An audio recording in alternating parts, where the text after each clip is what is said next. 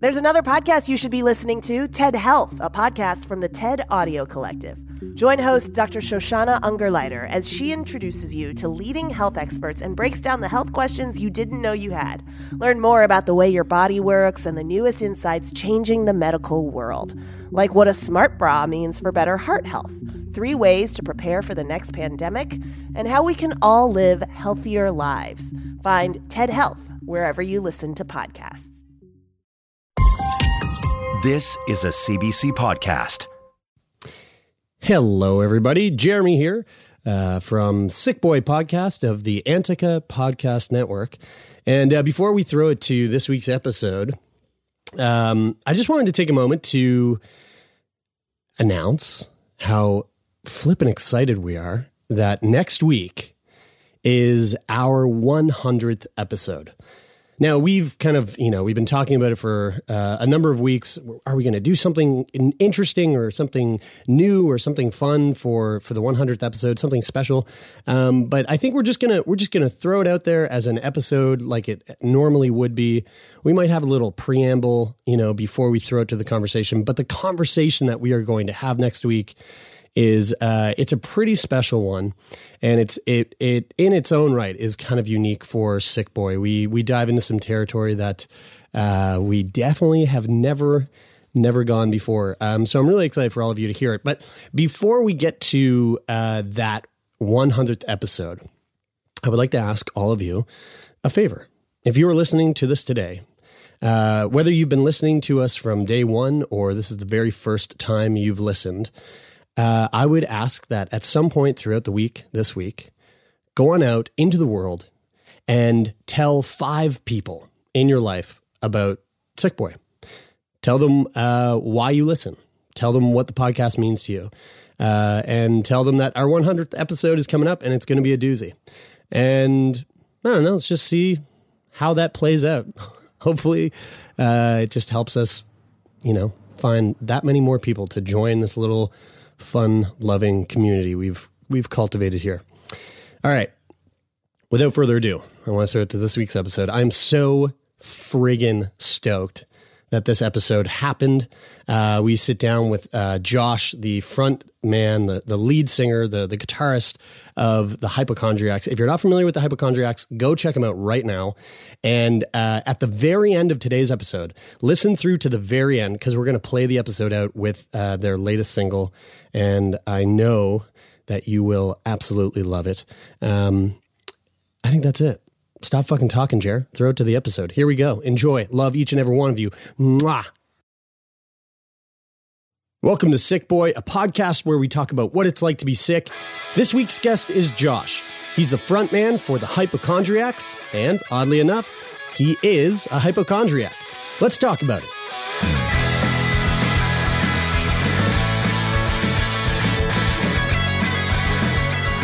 So, well, uh, let's get right down to brass tacks. We are here in Fredericton, Nova, Nova Scotia, Fredericton, New Brunswick. Uh, it is Canada Day. So Huge day, big day.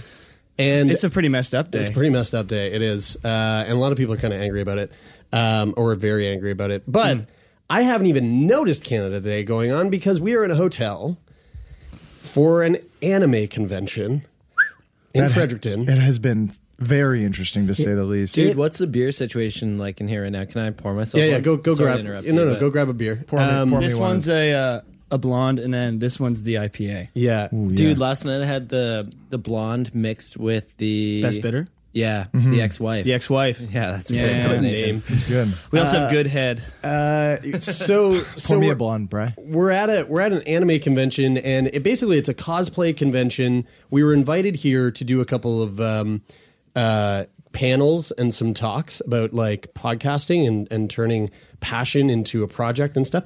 Um, but we didn't realize how fucking hardcore the cosplay scene was here, and holy shit.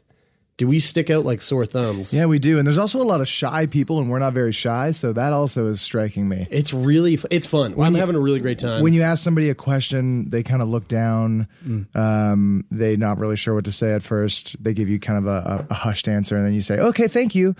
It's kind of the magic of the whole thing, though, because these really people, is. that's how they are. But this is like the one weekend of Where the year where they can go- like fucking Yeah. dress how they want, and, and nobody's like, Whoa. Yeah. everyone's like sick. so so last night I- okay so we should we should have introduced josh uh josh uh is it Bra- bravener Bravener, Bravener. spelled Bravener. okay but it's bravener Bra- three syllables. so josh bravener of uh of the hypochondriacs Yeah. uh which we'll get into that uh, Yeah, we'll get into in, it. in a bit i'm sure Yeah. uh but um uh well last night we, we so we're doing this thing and we're like trying to take in some of the panels and stuff we're like we're here we might as well go to a panel or two Right. and we stumbled into a hentai panel Oh, slash sex ed, ed class. Sex ed for Did they people. show the Oh, we were watching some hardcore Oh, yeah. hentai porn. sick? And then uh, and then the guy pulled out some handcuffs and was like talking about the, these great handcuffs to use. And then he was showing all the guys in the audience like all of the sensitive spots on a lady, not her vagina, not her breasts, but her neck, her neck and and, her feet. the back of her leg.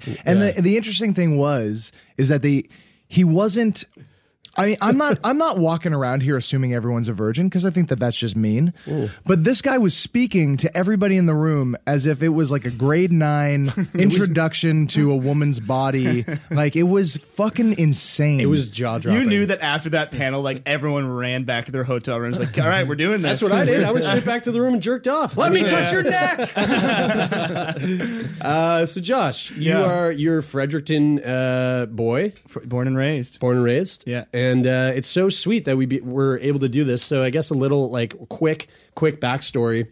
I was at a at a super uh, little hippie fest outside of Fredericton uh, a couple weeks ago, um, and I saw this. I was I did LSD for the first time, and it was spectacular. Right. And in the middle of that very intense uh, experience, this band comes on the stage, and they're called the Hypochondriacs, and they throw down this like bitchin' rockabilly set. And of course, you're the front man. And uh, this, it was a great set. Rocked it. Thank you. Fucking nailed it. Loved it. Thanks. Um, and then a couple days later, we're driving up to Fredericton. We know we're going to be coming here to do this convention. And we're like, hey, we might as well see if there's anybody who's applied in Fredericton to be on the show. And so Brian hops on the computer. Dude, I just want to say it was my it was all my idea. It was entirely my idea to come here and record. I was just like, it would be great to record with some guests in Fredericton. Let's see who we have in our in our forum, was that the or idea? Was that the way that it came into your head? It was legitimately like Do you want to It elaborate happened. on that? Is there any more No, detail to well, that? You know how my brain works. It's kind of scattered, you know. that story was and go, going was going places, and it took an immediate halt. No, no, it's, No, it's we just went keep back. going. It, we, it just went back. No, no, yeah, it's just it's just a pause to just like pat myself on the back and Self-praise. say, Yeah. yeah, exactly, you know, Yeah. because nobody else is going to do it. Self praise so- is the only praise. You know exactly what they say. right. Yeah. So anyway, it was all my idea. Carry on. No, no. Well, I was hoping you would take it, take it from there, but sure, I got it. Uh, so Brian hopped on the computer and uh, One more time. and, and basically Wait, was who going, hopped on the computer? I was going through the list of guests From where? and uh, uh, and and from Fredericton. Okay. And uh, in the and- Google, it was in a Google Drive. and he gives me a call and he's like all right so i see two uh two guests here that we could record with that applied recently uh one is this guy named josh and he's in the band called the hypochondriacs and i fucking i like had an immediate lsd flashback i think Already. oh yeah Nice. I feel like it has to be years. it's been great. uh, but I was so excited. And uh, Brian explained that not only is your band called the Hypochondriacs, but Yeah. you are indeed a hypochondriac. To say the least. Yeah. Is that a coincidence that that's the band name or No, I named it. yeah, no, I named the band. It was started out as a joke actually, because me, I, we used to have a fiddle player in the band, and he, uh, he too was a hypochondriac, and we thought it was funny. And so, like one show, we went as Josh Bravener and the hypochondriacs, and uh, then it kind of stuck. It's a catchy name. It really Thanks. it rings well. Dude, I didn't. So the hydroponics, some people call us. that that works too. Yeah. Uh, Hydropon- so my my understanding of like Sunfires. of, of like or my relation to the word uh, hypochondriac is like is like if I'm feeling like I all of a sudden have the symptoms of a, a disease, Right. And I say, oh, I think I have that. then I refer to myself as a hypochondriac, Right. But is it like a diagnosed illness or or disorder or I was never it- like diagnosed, but uh, um, to give a backstory, so when I was a child, um, I was laying in my mother's bed, and it was my birthday, and so I was surrounded by my family, and I was having a panic attack. I've had panic attacks my entire life, and I ended up barfing in my parents' bed, threw up all over my parents' bed, and everyone laughed at me. Barfing's pretty fucking funny It is, for the most part. but This sounds sad. I well, it yeah, well, yeah. You say that now, and then wait, I was traumatized, and like from that moment on, I was like, I'm never gonna fucking barf again. And so like I've mm. always had this like insane fear of like any illness at, oh, the- at wow. that point. So like I would like Oh, I just wow. would like no fuck it, I'm not I'm not not getting So sick. can you like pinpoint that moment to like like all of this? all of it? So it's a fear of an illness causing vomiting. Well, uh, Or- yeah, uh, just like so, any, yeah, yeah, Von- but the- exactly. I because what most you're people with saying. like that are hypochondriacs, um, for the most part, they're they're they're really worried about you know like getting like cancer or Right, and dying. or or like yeah ALS or something terrible. Right. I'm like my stomach twinges and I have a full blown fucking panic attack. Wow. So is it that you think it's the worst case scenario all the time? Yeah. So So, it's like, like- so basically before every time I play a show, you know, you feel like you're gonna puke because you're nervous. Yeah. I, I, I freak out. So is it so? So I'm assuming that there's. It's got to be. I mean, you know, if it is like to Brian's question, if it is a diagnosable thing, which I I, I don't know the answer to that question. Do you? It, like, can you be diagnosed? Can you see a psychologist and they say, Oh, oh definitely. you're a Well, hypochondriac." well, and, yeah, yeah. And this is I'd caused by so. like anxiety. Yeah, like something? anxiety, I'd say is like the big picture for me. When it was like, well, it was basically like anxiety, which turned into like obsessive compulsive disorder, which kind of, I just kind of say that. Well, anytime anybody's like, "Ooh, I feel like I'm coming down with something," immediately like my fucking joints start aching, and like I'm like, "Oh," and like I feel like I'm getting a fever, and I'm like, "That's it, I'm sick now." How frequently Wild. is that? Yeah, every day, W- really? pretty much. Yeah. I, I always thought that hypochondria was like the the person who just thinks that they have everything. That's what I thought too. Yeah, but I guess I, I'm just so you were just asking Tay if it's like diagnosable, and I was like, well, I might as well Google it here. Uh, hypochondriasis, also known as hypochondria, health anxiety, or illness anxiety disorder. So it's clearly a, a you know a disorder. thing. I think it's a thing that you can be diagnosed catch. with. refers to worry about having a serious illness. So, this debilitating condition is the result of inaccurate perception of the condition of the body or mind, despite the absence of an actual medical diagnosis. So, like, it's not that you, and maybe it is for some people, but for you, Josh, it's not that you think you have everything all the time. No. It's not like you sniffle and you go, "Oh God, I've got nose cancer." It's that you you feel something in your body and you start to get anxious about it. Yeah, and I'm like, uh, yeah, yeah, exactly. Right. And that gives me anxiety. I So then wonder if out. I'm. I wonder if I'm a hyperchondriac because I have the Yeah. exact opposite of that. Yeah, that. dude. Okay, listen to this. This is I find this so fucked. So, Josh, there was a couple of weeks ago, or like maybe like a few months ago, where Taylor, at one day, is at home, and Oh, yeah. apparently has like like the most debilitating stomach pain mm. to the point where he's cr- crippled up on the floor. And did you shit or throw up? Uh, You it, were it shitting led to a, it led to a poo, but it wasn't. It wasn't. It wasn't insane. Yeah, for the for the story, you're just you're so he's blasting shit out yeah, of his ass. yeah, yeah, yeah, yeah, yeah. He- mad pain and incre- like incredible pain uh, in his stomach. Yeah. It was And real bad. So so bad, and this is actually true. So bad that you literally passed out, Yeah, And well, then- I fell asleep.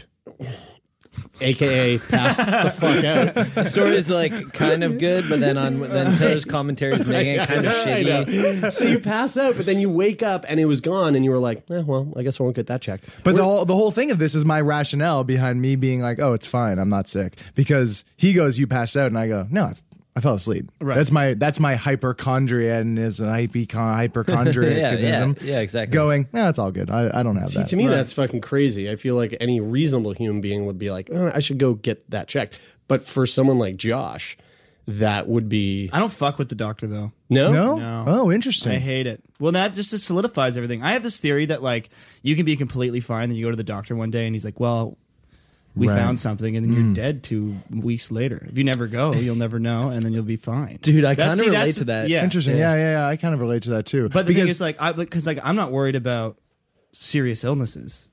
I'm worried about the illnesses you get two and three times a year, maybe like a cold and a flu. Oh, right. Oh yeah. Because like the thing to me, it's like being like a musician and playing everything. It's like if you have to get on stage and like I just fear like I'm gonna barf on stage. Like that's my mm. biggest fear. So at Folly Fest, right? You're playing a mid. I, am not a musician, but I, I'm I'm assuming that uh, there's a difference between playing like a midday set to not a massive group of people versus playing like a, a night. You know, like tonight you're playing in Fredericton. It'll probably be a, like a packed house. Oh yeah. Um, when you were playing at Folly, how how did how like what we how were you feeling? You know what? Folly Fest was actually oddly enough calm for me for some reason. I think it's like I don't know. I, pl- I played a show the day before. I was pretty nervous for. We did a tribute to the Last Waltz. Mm. Oh, were you playing? You were playing in that too? Yeah. that was also amazing. Yeah, yeah. Jesus, not to blow smoke up your ass, but like, Please do. as a performer, as a as a Blow it. Blow it hard. as a trained trained performer, um, the reason why I love, and we were talking about this the the other day. Are you? Do you know Ben Caplan? Are you familiar with Ben? Yeah, I know Ben. We're we are we are definitely acquainted. We've Yeah. hung out a few times. Okay, so so uh, when I watch Ben Caplan, Right. I am, and I would I would probably never really listen to Ben Caplan at home when Yeah. I'm just like throwing on a, a record or something. Cool. But when I watch him perform, I am like totally enamored because he is so theatrical and he's such a like natural born performer. Right. And I felt the same thing about when you guys were playing. Is like you guys just like perf- you, you guys really know how to hold the stage and like really captivate an audience. Thanks. And that whole thing of of cr- like crippling anxiety or you know this hypochondria or just like totally freaking out was not present at all. Like it, it just doesn't it doesn't register as an audience member. So I mean, I get that Kudos a lot but that. because usually when I'm when I'm anxious, like my outlet is to, um, we get that fight or flight met that, Mm-hmm. and I'm I'm a I'm a fighter. I need to run. So if I'm on stage and I'm feeling anxious, I just fucking dance around and you know expel all my energy Mm-hmm. right, because if you exhaust yourself, then right. Well, they say stage, that exercise is like one of the. I mean, exercise of any sort, whether that's jumping around with a guitar in your hand, dancing around, or whatever it is, or running, or anything, that is like the best remedy for to get rid of like the symptoms of of anxious or Yeah. anxiety. yeah. I, I kind of got diagnosed with uh, anxiety actually like six weeks ago. And Welcome to uh, the club. Yeah, thanks, man. It's a good club to be a part of. Ah, no. But uh, he's the- new. He's yeah, new. he's new. Yeah, we'll give, give it a week. I'm in the honeymoon phase. honeymoon phase, yeah. uh, but uh, but my doctor said to me, um, the two most important things are exercise and mindfulness. And I have this whole idea behind um, meditation and mindfulness just being, uh, and it's it's an idea that a, a former yoga teacher of mine passed down to me, and he said meditation is 100% involvement in what you're doing. right. So I think of for me that's that's like playing sports. Um, if I'm on the the golf course and I'm just focused on playing that golf game, then that's 100% involvement in what I'm doing. And uh, not being a musician myself, I imagine that you playing is 100% involvement. You just kind of Exactly. are, have that ability to lose yourself in Yeah, it. well, I did a mindfulness course. Cool. uh, when I, my anxiety was really bad, because I ended up going on some prescription drugs at one point, but before that, I wanted to kind of cover all bases. So I did do a mindfulness course, and that's the good thing about mindfulness. It's not so much like your stereotypical meditation where you're like sitting there and ahming. I guess Right. it's kind of like realizing the situation you're in and focusing on that situation rather than focusing on either things that happened in the past or things that happened th- or that could happen.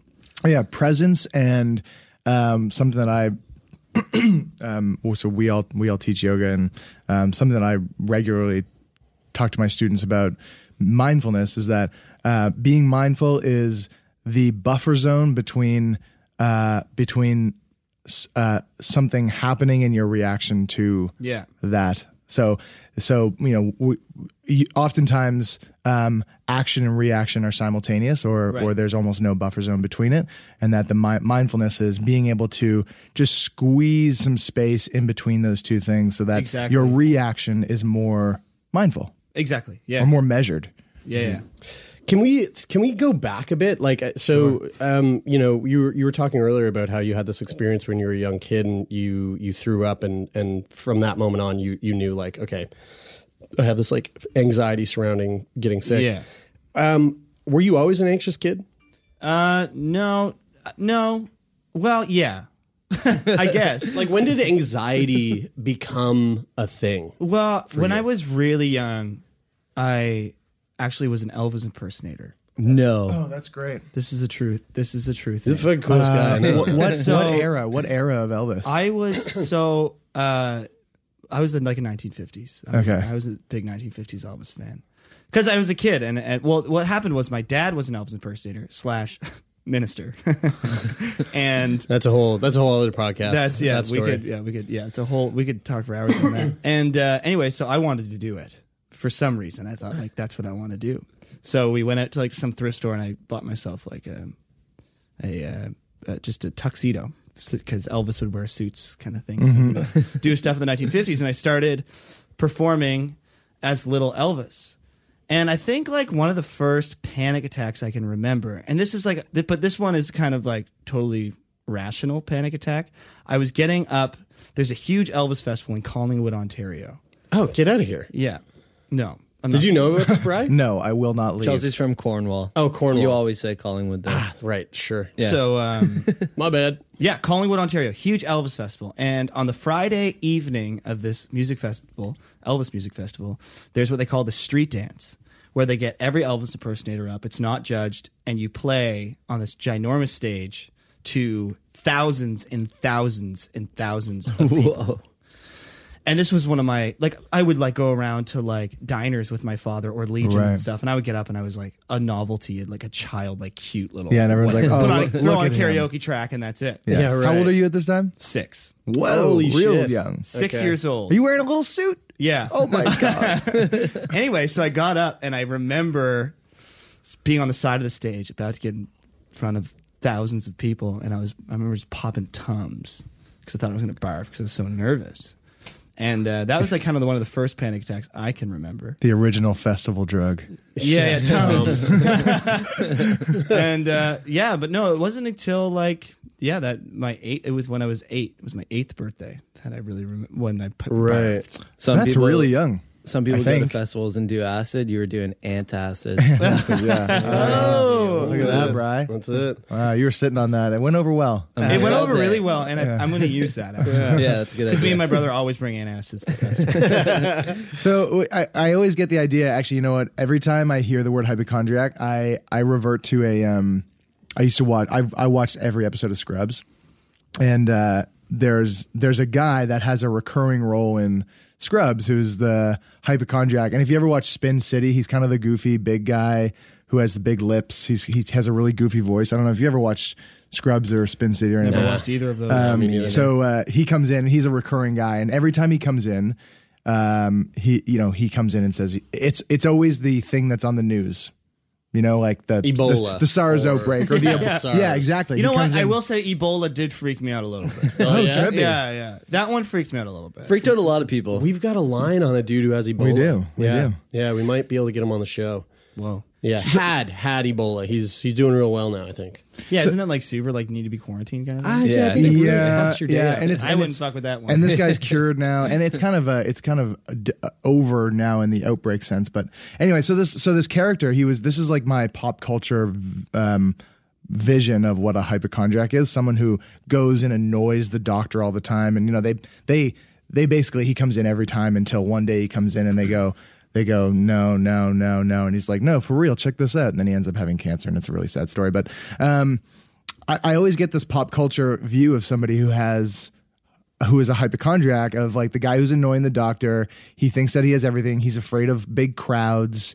Like how much of that is horseshit? I know that you. I know that you said that not the, horseshit the, at all. The doc thing is you don't see you don't go I don't see go to doctors, doctors really. often, I, but I have gone to my doctor, and he knows. He's very aware of my mental health state. Mm-hmm. And the few times I have gone to the doctor thinking there's something wrong with me, um, he straight up. Maybe this is a bad thing to do, but I've never been, you know, sick really. So he kind of he would he'd like be. I'd be like, I think this is wrong with me, and he go, It's not. Like, are you sure? He's like, I guarantee it.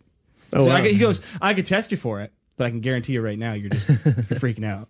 I was like, okay. He's like, yeah. He's like, just leave. And And, that's then I would you leave, need. and then I would be like, I was like, oh, I guess I'm fine. And I'd like walk down the hill and I'd be fine. Oh, that's good. so you take it at face value, and you just and and it kind of eases your Yeah, because it's all yeah, it's all. If a doctor's telling you, you're fine. Sometimes all you need to hear is kind of just Yeah, you're just You're looking for all right. affirmation. yeah, yeah. How did your anxiety um, uh, like present itself, grow, like growing into your your teens and like starting to like as you aged? Well, kind of like so. I kind of subsided a little bit, like when I was in middle school. So I was like in elementary school, and it was really bad. And I had really bad anxiety. And then when I was in middle school, I kind of, I was always afraid of getting sick. But I, I don't really remember too many instances when that was a huge issue for me. Until I remember, I was talking to, um, I think it was my father. He's like, "Look, if you don't want to get sick, just wash your hands." And that like triggered something in my brain that like I like I fucking wash my hands like there's I still to this day like there's no tomorrow. And that's kind where of the like, uh, OCD, OCD kind of starts to come in. and then that kind of it was fine. I would like wash my hands all the time, but I didn't really remember many panic attacks until I was in senior year in high school or grade 11. Grade 11 or 12, I was in high school and I remember I was sitting in class and all of a sudden like the tunnel vision kicked back in. Uh, well, actually a few days prior to that happening, I was smoking weed with my girlfriend at the time. this is actually a hilarious story. I was I was like an avid like skateboarder. I would smoke weed all the time kind of guy. And uh, we were going. To, there was a little cafe in Fredericton called the Cedar Tree Cafe. It was tiny, this tiny little place, and there was a swing dance that night in in in the cafe. And me and my girlfriend at the time, we were like, whatever, we're gonna smoke a joint and go to this thing. So we smoked a joint, and I got so high, like so stoned. This weed must have been great. Like I got so stoned, and uh, I remember I was sitting.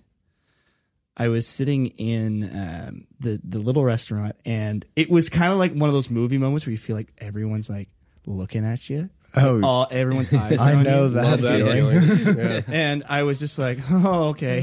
like, this is kind of freaking me out. And all of a sudden, because I got freaked out by that, my stomach like churned. And I, I know, I lied to you not. I stood up and the band was playing and I, I stand up and I go, I'm gonna puke. and I fucking ran out of the, the cafe. And I, I- yeah. And then my girlfriend came running after me. She's like, Are you okay? I was like, I'm gonna barf. I'm gonna barf. And I was like dry heaving. I like pulled a muscle like in my throat, dry heaving so hard. Oh. So anyway, she walked me up to her house and like put on a movie and I got in bed and, and so I stopped smoking weed after that. But it was after that moment that my the bad panic attacks started kicking in again. Dude, so I have a a, a really like burning not question against about this. weed, but I- I mean- and yeah, I totally, I totally understand. I went through a that. period where it was like not good for my social atmosphere. Yeah. For Um, sure. I have a I have a really good friend um, who recently tried smoking weed within the last year, and For the uh, first time. Yeah, and and had basically pretty intense panic attacks triggered by by smoking weed. and had never had them, right? Yeah, and had had not really experienced them to the same extent. So uh, for the next little while, um, she continued to have these like really intense panic attacks, and has since gone to see a psychologist and uh, and now a therapist, and things are starting to get better. But I've heard like I, I feel like I've heard a bunch of times growing up. I mean, I started smoking weed when I was probably around the same age, and I always really enjoyed it and felt like it it gave me like more of a clear headed perspective on on I did my too life for the and time as well. yeah, Well, that's the thing about about the like the danger of marijuana is that it, for most people, it's totally fine. You can smoke a joint and be and and, and to work. ex- experience a high and enjoy it, or even fucking work and be totally fine. But for people who are susceptible to mental health issues, like if you are like if there's like underlying anxiety in your life, or you know you are you are sort of like hovering the line of bipolar and then you smoke a joint, it could lead to a psychotic break or it could lead to Right. a severe panic attack or, you know, whatever. Like anything, like peanuts. Yeah, exactly. Yeah, exactly. So Yeah. I've been sitting here actually for a lot of this time wondering, um, going back to the the talking about like preparing to go and, and perform in front of a group of people and having like being nervous and feeling like a it's about to trigger a panic attack. Is there anything you can do in that moment to to prepare yourself or to like avoid going Well, into that state? I, I, I, have the benefit that I, I play shows, you know, all the time, Right. frequently. So I can kind of talk myself down in the sense where it's, you know, I played a show yesterday and I felt the exact same way. Nothing bad happened. And that will kind of like calm me down. But usually for me, it's like, it's like this, like, really what mo- most people would like just like be nervous before a show and everyone experiences some kind of sort of anxiety before a show which is good. If i get on stage and i'm not nervous i i won't play well. So nervousness is like one thing but it, uh, but sometimes it's like yeah a debilitating panic attack. And sometimes you get on stage and it will go away and you kind of have to trust that it will. But but sometimes rarely but occasion, occasionally you get on stage and it, and it doesn't and it, it hinders the whole performance. Have you had any crazy moments when it's gotten like way too intense? um, not not crazy, but I I do I've like uh I last there's an event. Oh, so it was the Tragically Hip's last concert. Fredericton put on this huge thing, and the Hypochondriacs played, and I don't really do well on boats.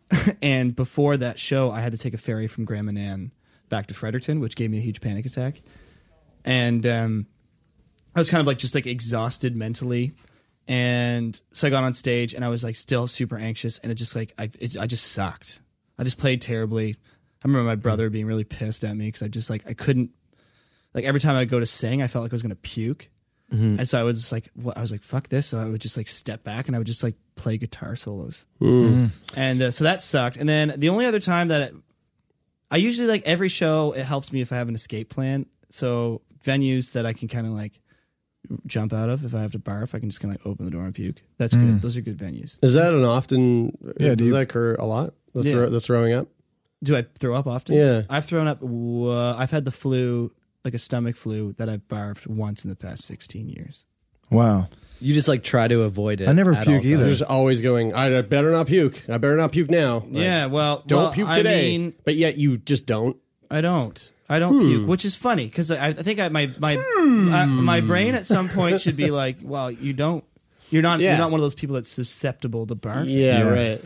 and because I've I've had this like I've puked, you know, it was like in a night, whatever, like three or four times, like one time Yeah. in the past like sixteen years that it, it's been a thing. Dude, I love throwing up. I, I actually like. It was, I, but that's the thing. I love as it. soon as I barfed, though, ew, I was fine. feel like a million bucks. Oh, I, I was like my anxiety was Yeah. gone. It was a flu, so it still sucked. I still felt like shit. Yeah. But Yeah. like the anxiety behind it was gone. And then, because well, this is the fucking shitty story. I was in a hotel room. I was working for a company that it was an acting company, and we would go around schools in New Brunswick and we would put on plays. And we would also we would like often get a hotel room, and it was three guys, so we would split one hotel room. And there wasn't enough room on the floor for a cot, so I was sharing a bed with my friend. And I woke up in the middle of the night and I was like, "Ooh, I don't feel good." So I was like, "Whatever, it might be nothing." So I went outside, walked around, and I was not fine. I was like, "That's something seriously wrong." So uh, I went back up to the hotel room and I went and laid down, and then all of a sudden, like that, like I like gagged and I barfed in my mouth. And I was like, "Holy shit!" And I ran outside because that was like my fight or flight. Yeah, get out. Get out. Yeah. ran and I barfed outside for like an hour. Whoa. Oh wow. And then I was like, okay, I'm fine. And then like I kind of went upstairs and I like laid in bed and I was like not nervous anymore. And I got up and barfed a few more times and then I wasn't Yeah. nervous for that, you know, rest yeah, of the time. But I, so- I, I love it. Like I so little random story about about barfing and like really embracing the barf. Uh, the this this past weekend I was at Folly Fest. Uh, not not at the Folly Fest. So so actually no, it wasn't this weekend. It was this past week. Uh, right after Folly Fest, I went to PEI, and um, I was staying in this apartment with uh, my girlfriend was with me, and I got super drunky poo. And she wasn't very. She was like she was drunk, but she didn't like drink as nearly as much as I did. Right. I stayed up very late with a, a friend of mine, and, and we drank way too much bourbon. And so I go up to the room, and I'm like, I'm I'm throwing up tonight. 100%. Like if I as soon as I close my eyes, I'm getting the spins, I'm to puke. And so Becca is is laying in the bed and I wake her up. Now, oddly enough, she's feeling weird in her stomach because of the of what she ate that night. We were out at the bar. So she's like I feel like I'm going to throw up. But she starts like crying because she hates throwing up so much. That's me. And, and I'm like I'm going and I'm also You should love this. I'm super drunk and I'm going, but baby, it's so good, Baby. It's so good. We can do it together. We'll do we'll do this together. And she's like, no, no, like I really hate it. I'm like, no, no, it's gonna be so Here, just follow my lead. so, so I literally take her by the hand, bring her Oh, I to the thought you were bathroom. gonna buy the hair. I take her out of bed. I take her by the hand to the bathroom, and I set up a bucket next to the toilet, and then I I just like Were you like, the gentleman that took the bucket? I co- yeah, I took the bucket and I coaxed her, to, and I would throw up to Stop make moving her your throw hand up. like that. Yeah, I was rubbing her back, and I and I coaxed her to throw up by throwing up, and it made it. And she afterwards, she was like, "That was actually like one of the sweetest things that anyone's ever done," and it actually made it so much easier for me to throw up. so I think the cure, Josh. Is just get a boyfriend who will throw up with you. That you're man. right. Yeah, you're right. I'm just saying that would be the worst kiss ever. The two of you afterwards. oh, oh. dude, nasty. Yeah, wouldn't Don't even go bad? there. It'd But would it be because you're both barfy? That's right. Hmm. That's right. I guess so, right. It's, I guess it's not as bad if just one of you might are, be right? might be Because I have many friends that have like kissed people who have just barfed. And I've never heard anything terrible about Is that, it. is that a big thing? Is that a big thing in Fredericton? It's huge here. yeah, it's a I really did that once. thing. I did that once when I was uh, when I was a young lad. Are vegans actually unhealthy? Does cannabis ruin your sleep? And why are so many men taking testosterone supplements? I'm Mitch. And I'm Greg. and we're the creators of the popular YouTube channel ASAP Science. Every week on our podcast Side Note by ASAP Science, we explain the science behind a controversial subject with recent research, up to date studies, and ridiculous stories so you are entertained while, bam, simultaneously learning. We're here to make science make sense. Download Side Note by ASAP Science wherever you get your podcasts. One thing, Josh, that you It said was really gross. you, you- during the the hip show. Your bro, your bro got kind of pissed off at you because you were playing shittily because of your anxiety. Right. Um, has it? You know, I know that like the three of us, I, we're not a band, but we're kind of like a band. You know, like we travel around and we do the show, and and we spend like a lot of. It's a periods of ti- relationship. yeah, it's a relationship, and sometimes like when we spend a lot of time together, we can like really get on each other's nerves and Yeah. and those kinds of things. Um, No. but I know that I know that my like m- shit that I deal with my, with my CF never really like is the the root cause of of those like frustrations. right. Um, I don't think it ever has been. I, I don't think it ever has been either. Uh, also, asterisk, it is a physical illness, and Right. and this would be classified as a mental illness. Exactly. Which there's a huge difference there. And I find that mental illness is one of those things that people can get very, people who are not suffering from it can get very frustrated and, and annoyed by yeah, it. Aaron, uh, my brother does suffer from mental illness, though. Right. So he understands. But I mean, I mean, I'm, I'm not that he was like super pissed at me or anything, but we just played bad. And Yeah. he was just like, you know, it's it's there's that sense of embarrassment. He wasn't like didn't hold any. Well, my, my question was going to be has has the intensity of your anxiety or your hypochondria or your OCD ever became an issue? Has it ever become an issue with the the the band itself? Yeah, well, I mean, there's been times where like I've been like like sworn to myself like I can't fucking get on stage. There's no way I hmm. can do it. There's no way I can do it. I can't do it. I'm freaking out and the band's like, "Well, We're here. You're the You front got man, to. and so without you, we can't. Yeah, yeah, you have to." And I'm like, "But I can't do it." And they're like, "Well, too bad." And that's frustrating for them. But also the band like we've been playing together forever. Like so me me and my brother, we've known each other forever obviously. and then our bass player Jamie, he's been uh, like a part of like the family band kind of thing cuz my dad plays music as well. And uh, he used to play with my dad year, and and Aaron years ago, like 10, 12 years ago now. So I've known Jamie. Jamie's like another brother to me. So those guys like they know they know they they know like the like the little when I'm anxious without me telling. They just like the nuances of your Yeah. yeah. so with them it's not it's not it's never they never get frustrated. They're they're pretty understanding because like I said, Aaron also suffers from his own mental illness issues, which have kind of been lately turning into like a hypochondriac thing as well, like like a fear of germs and getting sick. I'm like, no, please, Don't join me. don't, because Yeah. Aaron's a puker too. Aaron, like Aaron, is that guy that like if he gets a few beers in him and he's like, "Meh, I could puke, he will. but there was like, that- remember like there was like this norovirus going around, and him and I were like, locked us. We lived together at this point, and we like locked ourselves in our apartment. We wouldn't fucking leave, and like we were terrified. We couldn't eat, and we were like always shaking, so nervous. Like that's the extent it can get. Crazy. Yeah, because I remember, uh, yeah, we would like be out, and then like if we ever heard of our friend getting the norovirus, like I remember Aaron coming into the bathroom. You're like, we're no longer friends. Aaron came out of the bathroom shaking. He's like, I just read a status from a friend, and she said she has the norovirus, and I was with her last night, and I'm, I'm now I'm gonna get it. And he was freaking out, and he's like, I feel sick. He's like, I can't stop using the bathroom. And like, Wow. yeah. And I'm like, don't you start as well. There's I'm no gonna get room it. in this apartment this for both is of us. my thing. Have you ever have you ever done a, have you ever done like a bit uh, with the band where you go out on stage and somebody's like, "Hey everybody, um, we're the hypochondriacs, and uh, sorry, but our frontman Josh uh, isn't going to make the show because he thinks he's coming down with something. Just fucking with you, one, two, three, four, and then I come out and like, and then Uh, no, we've never done that. But on New Year's Eve this year, I I ended up getting this awful flu, and I messaged the guy who was booking the show, and I was like, "Dude, I'm super sick." and he's going, come he's going, he- he's going. You're I- the hypochondriac. He looks at the, I he looks know. at the band you're name. sick. I know. Well, no, he's a good friend of mine, and he goes, "Well, what's wrong with you?" And I, I said everything. I literally like had every flu symptom. I didn't barf though. I tried.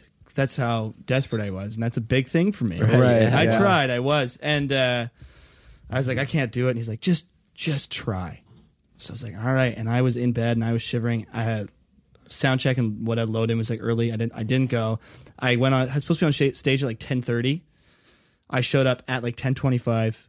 I got my band to like go with my amp earlier and plug it in and get mm. everything. And I plugged in my amp and I tried singing one song and my whole body was like giving out and I felt like I was going to pass out. And I just said, "Happy New Year." I missed the countdown. Everyone was mad about that because everyone came to see the band to do the countdown. Yeah. And I just said, "I can't fucking do it." You actually legit just couldn't. Are you Yeah. ever getting like are, the, are you ever getting phantom symptoms? Like are you getting things that aren't actually happening to you, but your mind is like it, almost like a placebo kind of deal? Definitely, I'm sure every time I get sick, it's fake. Well, that, and see, that's what's funny is like you're telling that story about about you know showing up super late and and and then actually like checking out. The whole time you were telling that, I was going. Now Is this is actually this happening? actually happening? Like how's People this ask gonna that. I end? know. I was. I, How's no, this I was. I. I don't know. I was sick for a whole month. yeah. I don't know what it was. Me and my whole like family. I don't know what it was. It's funny because I'm sitting here and like even when you say them, like, but were you really? I know. but I was. Like, this I was don't the one time. They didn't But say no, anything. I have, I had to be quarantined. But I have like, like I said, been like wanting to, like not wanting to go on stage. I'm like, I, I think I might, you know, I might, I might be getting sick. I, um, what if I barf on stage? What if I shit my pants? Have you ever shit your pants? Um, when I had that flu, I was just telling you about. I shit right. My pants. Yeah. I kind Not of on stage. I kind of shit my pants. But that's that today. night. That night, probably when I was trying to cancel the gig. I at some point in that evening, I. What would it be like if you shit your pants? Would you like On would- stage? or just in general in life? I mean, what? You know, like What else like you do? yeah, exactly. I'd change my underwear. I'd probably But I take mean- a shower. But, but what I mean by that is like, would you, uh, would you, you know, unlike Taylor, Taylor would probably go, "Mm, I'll take a shower and I won't look into it. If you shat your pants, would you? Would that just be like, I have mad irritable bowel syndrome. Oh, oh, because- what the fuck else do you have? Come on, do you really? I swear I'm to just fucking kidding. God. I'm- That's horrible. Well, because it's all because it's all attached to the anxiety. Because my anxiety is based around Right. things that go wrong with my stomach. Mm. So every time something goes wrong with my stomach, I get anxious about it. Now I'm in this spiral that I've just got this. I've just fucked up my gut. Yeah. So I'm like always pooping, kind of thing. You so if mean I like shit my pants, you'd be like, whatever. I, I mean, it's bound to happen at some point. You mean like your belly incites your anxiety, and then the anxiety goes back to your belly, Yeah, and it's kind of like the- this vicious yeah, cycle. it's Yeah, a pong tournament for my brain and my stomach. And Right. I just freak out and I get that when I get excited about something.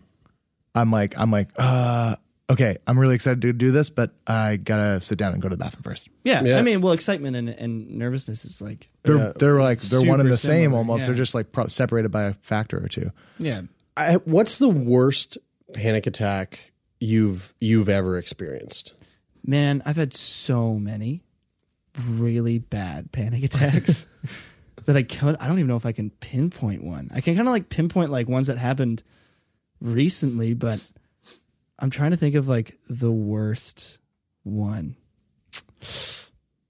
I don't know. They're like because they they all like they all get just like bleed into the same thing. Like fin- your vision gets all tunnely, and you feel like you're gonna barf, and you're sweating, and you feel like you're gonna pass out. And but like when I was young, they were really they were really really bad when I was young. Um, I remember like recently, like after Quality Block Party in St. John, I had a crazy bad panic attack. I like woke up in the middle, like in like re- like six o'clock in the morning. I had just gone to bed, and I just like same thing. And I was like just started seeing this girl, and I was staying at her house, and I was like, oh fuck, like this is gonna be embarrassing. She doesn't really know Oh, how to handle this situation. Mm. And I woke up and she's like, Are you okay? I was like, Yeah, I'm fine. She's like, Do you need anything? I was like, No. I'm just gonna go outside for a cigarette. And I went outside and I was like freaking out. She's like, Do you need anything? I was like, No. And then she just left. And then she came back like an hour later. And it was the best thing because I hate when people try to help. Mm. Right. Right. Interesting. Yeah. Um, from, I hate when people try to help with panic attacks. I'm like, just leave me the fuck alone for 20 minutes and I'll get over it. Yeah. from that perspective and and for i mean this this this will be a little bit more for the listeners but I, and i think i i think i told you guys about when we recorded we recorded an episode with a young woman not long ago and um the whole thing was around a few different things and panic attacks were pretty central to the conversation and uh directly afterwards and she had she had been talking about how how easily a panic attack can be triggered for her. And you know she rarely goes more than a week without having one. They're more frequently like, like a daily thing. And we were wrapping up the conversation. We had just turned off the mics. And she said okay so if you guys you know we talked a lot about panic attacks uh, and you guys said you've you've never seen one. So Buckle uh, up. buckle up because it's uh, it's come it's it's happening. And we were like whoa right now and we had just spent like 30 or 40 minutes talking almost exclusively about them.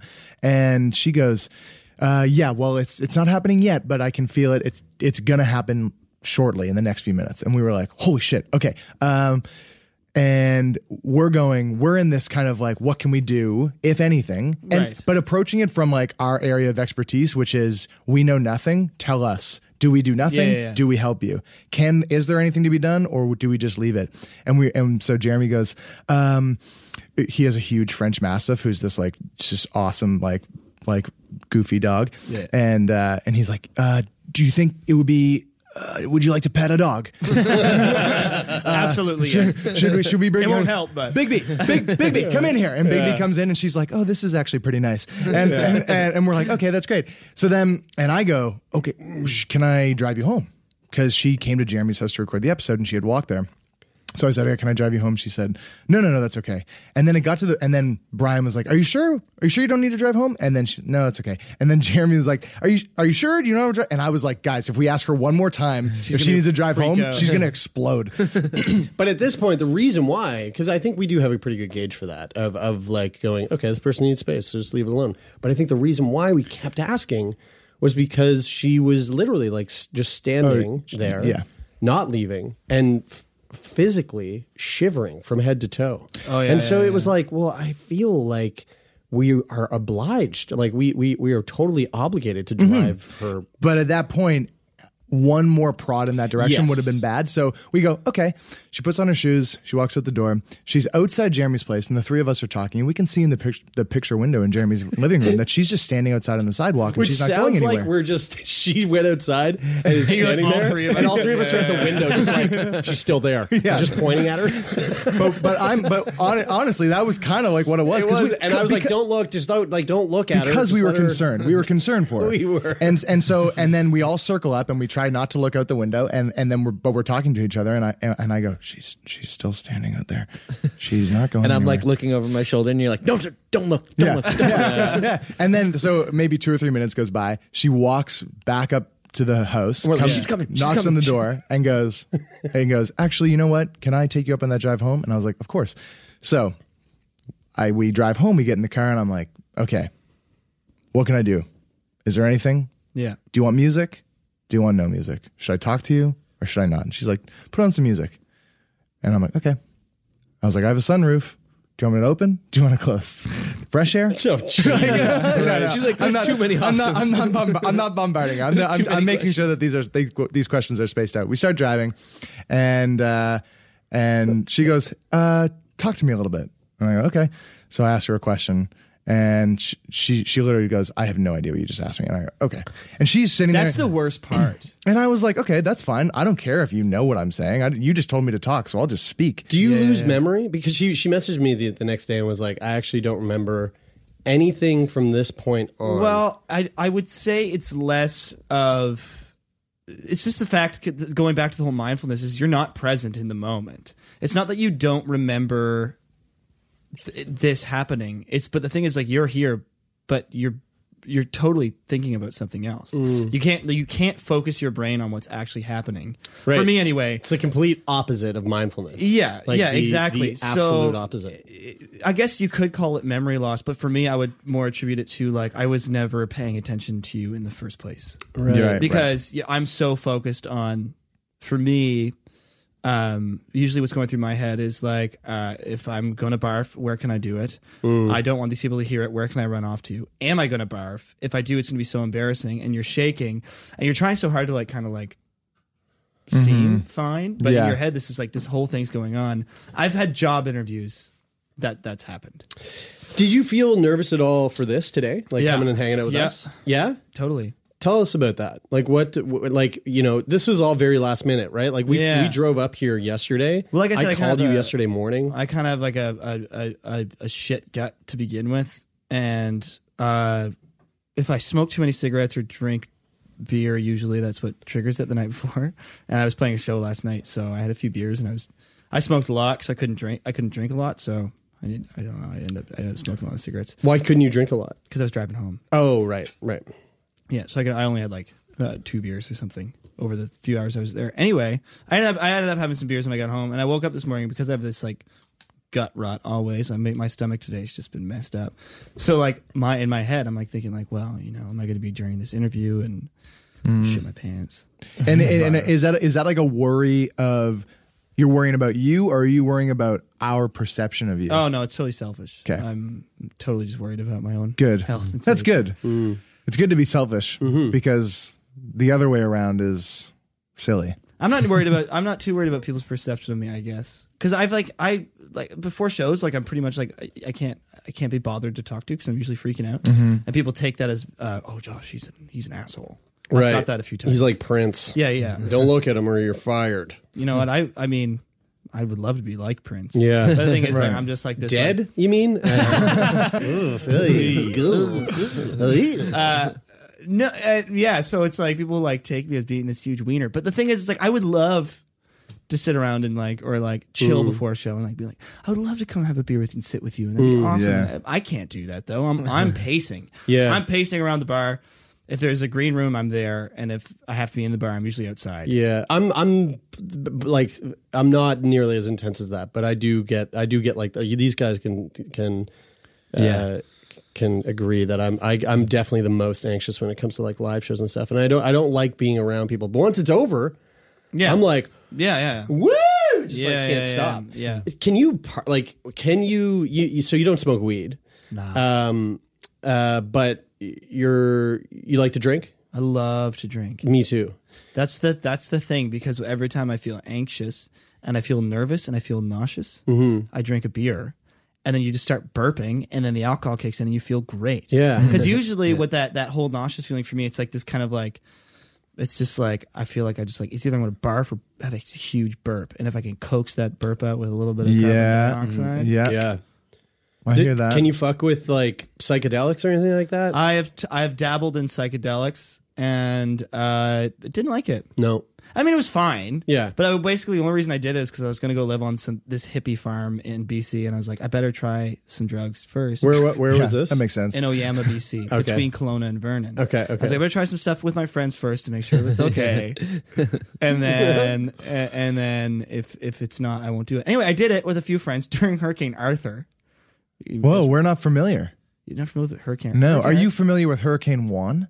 No, Well, there you go. Wait, what? You're from Fredericton. Didn't that hit Fredericton too? guess not that bad. Let's trade hurricane stories. Hurricane Arthur was this like, okay? Hurricane Arthur was in the States, wasn't it? No, no. Dude, No, hell obviously no. not. We're in this Fredericton. Thing, this thing knocked a tree down on my parents' house and broke their roof. Oh, it was Whoa. here. Yeah. Was it recent? Like last year? It would have been 2013. Okay. 2013, 2014. Anyway, is that it was that weekend? Arthur's such a dick. It was so funny because uh, we had no power. There was no power anywhere at all. And I get a text from a friend of mine being like, Hey, what are you doing? And I was like, Nothing. And I was like, Why? Do you have power? And he says, No, but I got something better. I was like, Oh.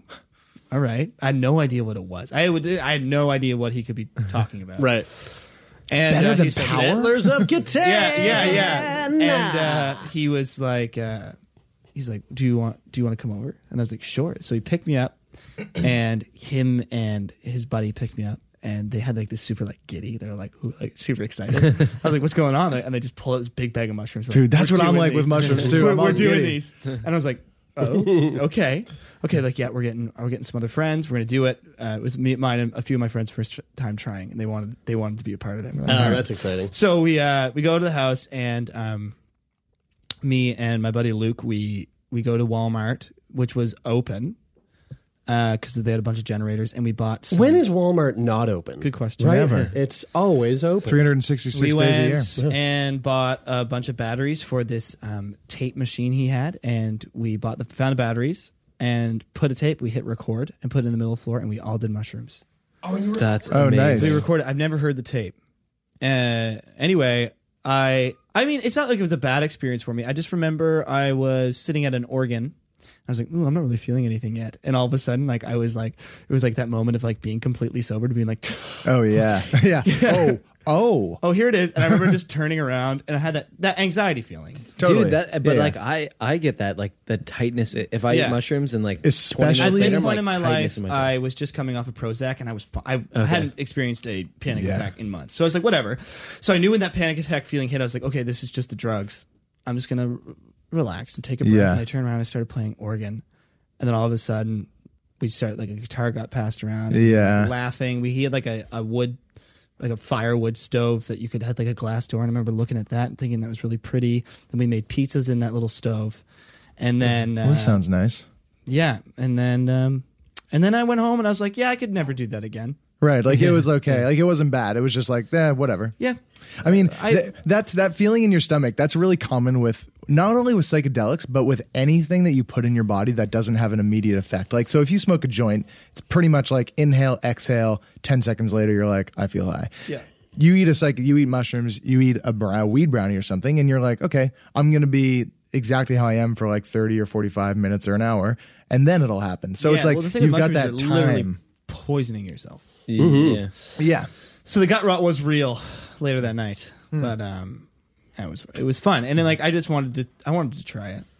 Yeah, well, it's So a, I it's a, did. it's a good thing to try. I mean, But honestly, at I'm a this huge point, advocate my for mental it. health, I wouldn't. I would like. I've like microdosed is what they called it since, where it's like you do you do barely none, Mm-hmm, and then you kind of just get that like Yeah. like you're just happy and like yeah, fun. you don't yeah. even feel stoned. Like you just kind of like everything is like kind of nicer. I'm super interested in microdosing uh, LSD right now. I'm doing a lot of like reading on that. Yeah, And I have a then lot of I- friends who. Well, I have a lot of friends not, not so much with LSD, but a lot of friends with uh, mushrooms that take it that do it. They think they do it like three or four times a week, Dude, we- microdosing. yeah, we got a for friend who does that.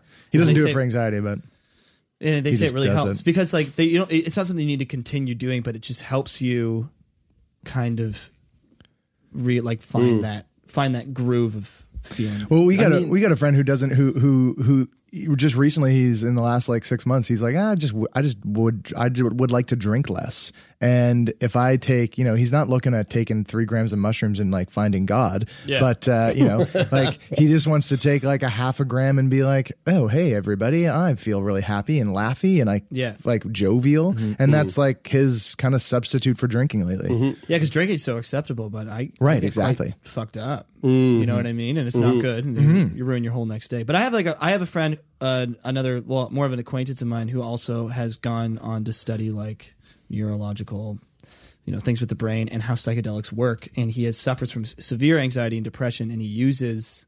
LSD, mushrooms, and experimental things. And he, what he does is he sits there and he'll take it, and he just sits and he takes it all in, and he figures that he figures out What's with his- happening? what's happening. yeah. wow which is interesting w- uh, something I wish I could do. Yeah. but I know I would just be like, Well, that's what they say about microdosing is like if you do it, you the the the proper way of really going about it is to is to take a few days off work, do it do it on the first day, yeah, journal about it, and then journal about it. So and then you know, specifically with like LSD, you don't do it the second day, you don't do it the third day, you do it again on the fourth day. But within the two days where you're not doing it, what's happening? right. What like what has changed? What has happened? Anyway, it's well, all my whole- friends that like do thing. psychedelics, um, I wouldn't say regularly. Like once every few months, they'll like do a they'll do a trip. They'll go Yeah. get a let's get super high. Like mm-hmm. Folly And Fest. after every time, they're always like, "Oh, I feel so much better." yeah. I'm It like, what do is. you mean? They're like, I don't know. Like, I just like I Yeah. just needed that. I'm Yeah. like, Yeah. what is going on? I want to experience that. But. I'm nervous for Yeah. that. Yeah. I want to experience that that sense of relief that like everyone mm-hmm. talks to me. The first few about. times I, I took like a significant amount of mushrooms, it was like I kind of looked at it as like once a year, almost like a like a mental detox and cleansing. Like a It men- was- yeah, mental it was- purge. Yeah, and it hmm. almost like kind of like I felt like it would reignite um or like to switch my perspective a little bit from the way that I was thinking the routines and the habits that I've been kind of stuck in and and just kind of put everything into perspective in a new way. Yeah. And I always thought of like how healthy that was. And, It is. And I the, the other thing I wonder and and coming back to like microdosing, I'm sure there's some type of placebo effect too when you're taking a small amount like that. If you're if you're anticipating that it's going to be a positive result for you, then there's probably a positive effect. Yeah. Whether Right. it's placebo or or the result of the drug. Well, the- the interesting thing, like if you've ever been, have any of you guys ever been in a space that uh, you see it in the same way over and over and over again? Let's say, let's say, just for example, like you're in a uh, a place that's it's cloudy for a week and the lighting is always kind of dim and gray, and then all of a sudden the sun comes out, and that space that you've looked at in one way for so long now has a completely different feel to it mm. because the sunlight's coming in and it's bouncing off of this and that and the TV or the lights or whatever, and it's a completely different feeling. It gives you a different feeling, it gives you different emotions. I find that when we go through life utterly sober all of the time, not that that's a bad thing, but we we look at life through the same lens every single day. Right. And if you can just if you just take you're just taking 3 or 4 hours to do something and look through life from a different lens and see if there's if there can be any clarity found through that and i find that with especially with mushrooms there's always like a sense of clarity that comes mm-hmm. not necessarily like it has to clear up your life's biggest problems or anything but just almost just shoving some of the bullshit that you that you deal with on a daily basis that really has no place or serves no purpose in your life I feel like it. I feel like it just takes the dials of like your empathy and your compassion and your your mindfulness, your Yeah. your creativity, and it just turns those dials up ever so slightly. And then the next few days, you're like, well, yeah, I feel Yeah. a little it's bit im- it's important to point out that there's like obviously dangers in in doing drugs Of course. like this.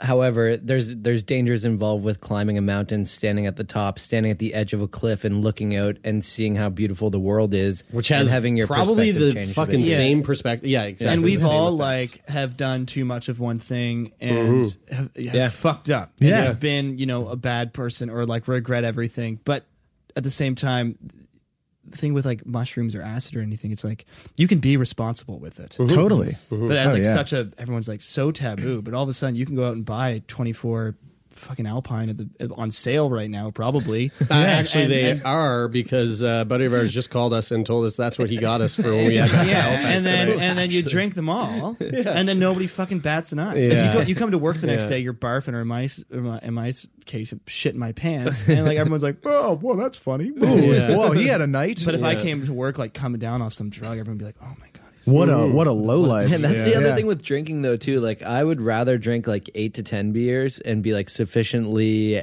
That's like, a lot of beer. drunk. Uh, Well, I mean, like in the course of like beer, a, well, I a mean, lot of I mean, in the course of like a, a like a, day. big Like a night- Canada day. No, like having a big night. Like you're, yeah, like you're starting at eight in the morning and you're drinking. yeah, yeah, yeah, yeah. No, but like, like if we were doing today.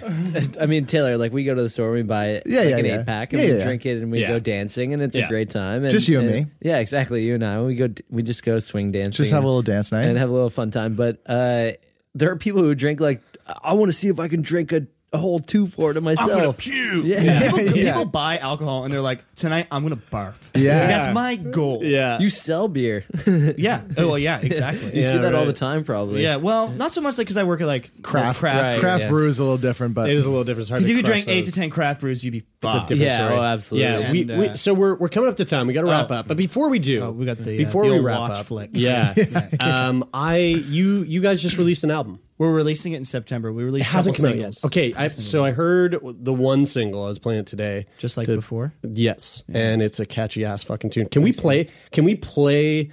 Uh, what what does this mean? Play it out. Play us out. What is this? To play us out? I don't know what that means. yeah, we'll just be played Fuck out. it, we'll do it live. Uh, uh, can we? I know that reference.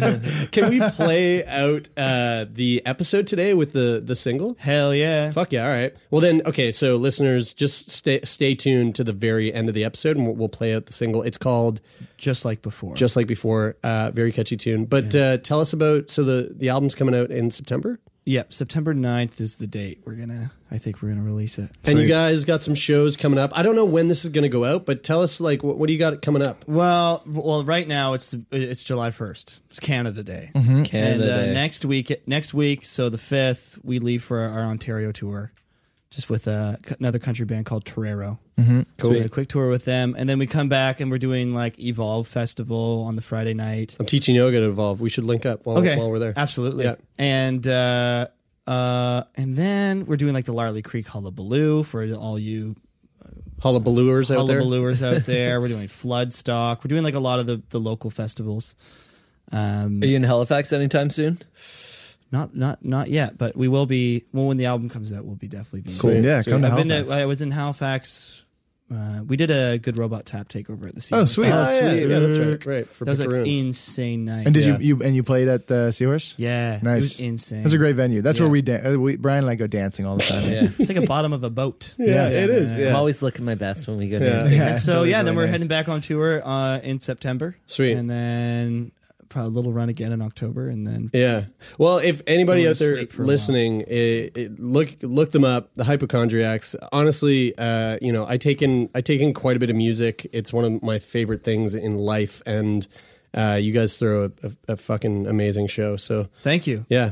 Um, thank you for coming in. Oh man, thanks for having me. We We This is should really definitely do this next time we're in Fredericton too. Absolutely, yeah, That we'd love great. to. Yeah. uh, and thank you all so much for listening. Uh, we'll be back next week uh, again with another interesting, fascinating little episode as we usually do. Um, but in the meantime, head on over to iTunes, subscribe, rate, and review. It's a hu- it makes a huge difference. And hey, uh, if you leave a review, take a screen grab of it, send it to us to our email. Info at sickboypodcast.com and if it's uh, if it's one that tickles us pink we'll read it on the show. How about that? Little, Yeah. new little thing. There you go. and uh, and we're on social media facebook instagram t- uh, twitter all that shit. You can check out blog posts and stuff there. And uh, if you want to support us head on over to patreon.com slash sickboy. That's where we get all of our funds to go and travel around uh, and do cool shit. We've also got a thing set up there so that if you are a patron you can get 10% off our merch and uh, if you want us at your anime conference, Hey. uh, like hit us up. Uh, we've So got one in the bag now. um, we've got one in the bag now. So uh, our new thing. Comic cons and anime Yeah, shows. we're really moving up to the Comic Cons uh, after Yeah. this a- anime conference, so uh, convention. So yeah, yeah, give us a shout. We'll we're down to come. uh, that is it for this week until next week I'm Brian. I'm Taylor. and i'm Jeremie and this is sick boy